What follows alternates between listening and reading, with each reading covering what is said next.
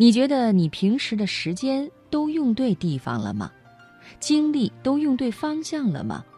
有没有无意义的消耗时间和精力，做一些无益于成长和进步的事情呢？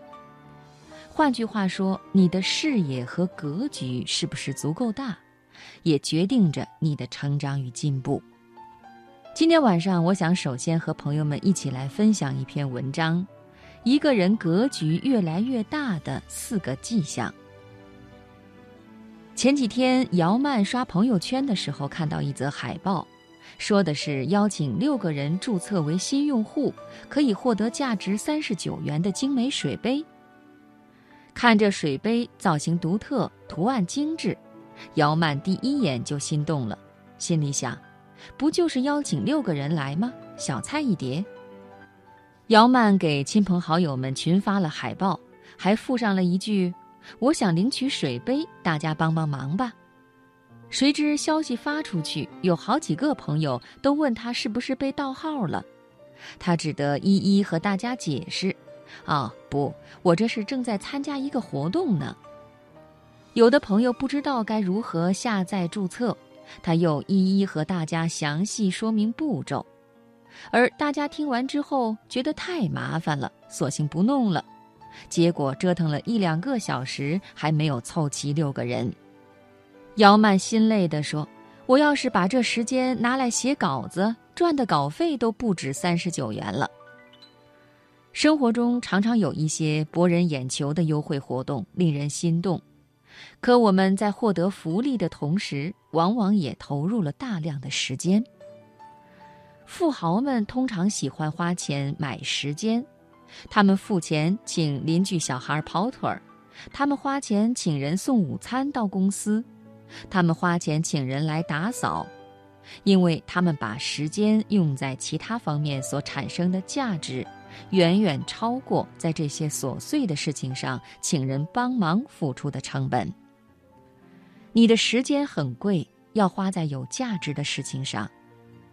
有时候，价格上的免费会导致时间上的浪费，而金钱上的消费会换来时间上的充裕。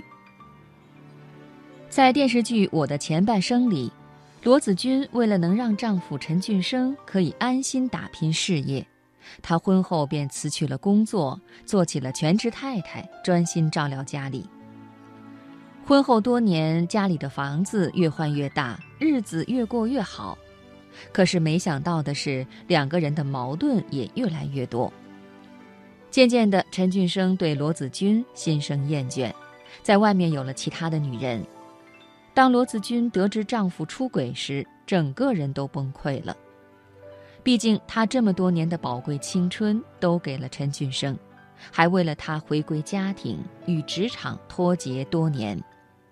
她真的很难想象。没有了陈俊生，自己今后的人生路该如何走下去？他心有不甘地跑到陈俊生的公司大闹一场，还把自己锁在房间里，不吃不喝，不肯出来。好在闺蜜不断疏导他，罗子君也想通了，开始振作起来，找了一份鞋店的工作。他利用平时经常出入高档消费场所的经验。抓住了消费者的心理，总能根据客户的需求推荐合适的鞋子，结果连续三个月成了销售冠军，日子也渐渐有了起色。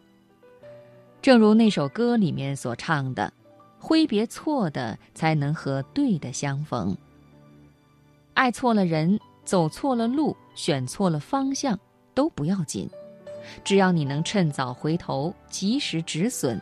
世界就会向你敞开一道大门。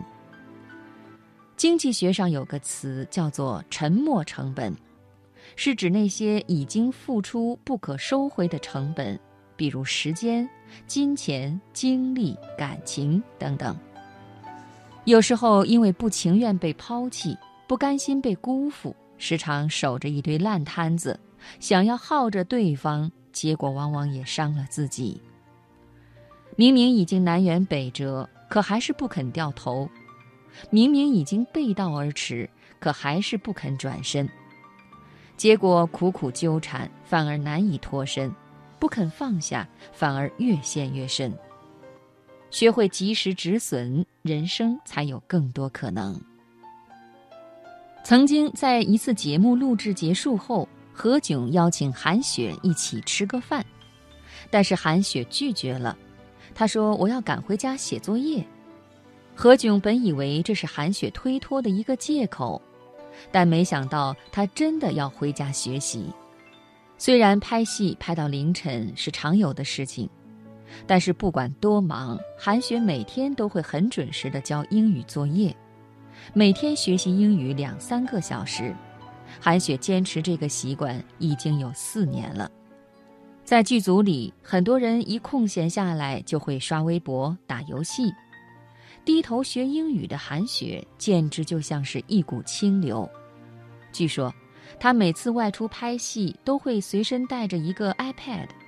只要一有时间，就插上耳机听英语，或者看学习英语的视频。为了坚持自己的学习计划，韩雪还推掉了不少饭局，减少了不少交际。其实，参加再多的无效社交，都不如先潜心打磨自己。到了一定年纪，你就会发现，哪怕你平日里热衷参加社交，到了关键时刻。可能连一个愿意帮你的人都没有，哪怕你平日里苦心经营人脉，到了求助的时候，可能连一个愿意回应你的人都没有。无意义的饭局只会不断消耗你的精力，消磨你的时间，除此之外不会带来任何帮助。低质量的社交不如高质量的独处。社交并不能让人跃升层次。只有当你和对方处在同一层次，对话才能平等，而你的价值就是你最好的人脉。作家李小艺曾在《时光盛开的女子》一书中，讲述了自己因为情绪失控而招来麻烦的事情。李小艺遇到了一位难打交道的女客户，方案反反复复修改了好几遍，对方仍然不满意。合同谈判了十几个来回，还是没能签下来。一想到这是他最重要的客户，占业务总量的百分之五十以上，他既生气又着急，在电话里大声对女客户说：“你的要求特别没道理，你也特别变态，别以为甲方了不起，我不伺候了。”说完，狠狠摔掉了电话，趴在办公桌上大哭起来。直到同事递给他纸巾，他才想起这是公开场合，自己刚才的情绪失控实在是有失分寸。没过多久，他对重要客户发火的事情很快就在公司传开了，上面领导直接找他谈话，女客户也一字不落地把他们交锋的段子传给同行，结果，他成了行业内的一个笑话，大家都在背地里说他。本事不大，脾气倒挺大。有时候，真正让你溃不成军的，不是当下的困境，而是失控的情绪。那些你过不去的坎儿，不会因为你的情绪爆发就消失不见；那些你正在熬的难，不会因为你的情绪失控就迎刃而解。失控的情绪只会给你火上浇油，忙中添乱。保持情绪的稳定是解决问题的神器。沉下气来探索方法，静下心来寻求对策，那些眼前的困境才会柳暗花明。在错误的路线上快马加鞭，只会离正确的终点越来越远；用错误的方法去反复尝试，只会离理想的结果越来越远。希望你和我都能把时间用对地方，精力用对方向，让每一分付出都有成长，每一分努力都有收获。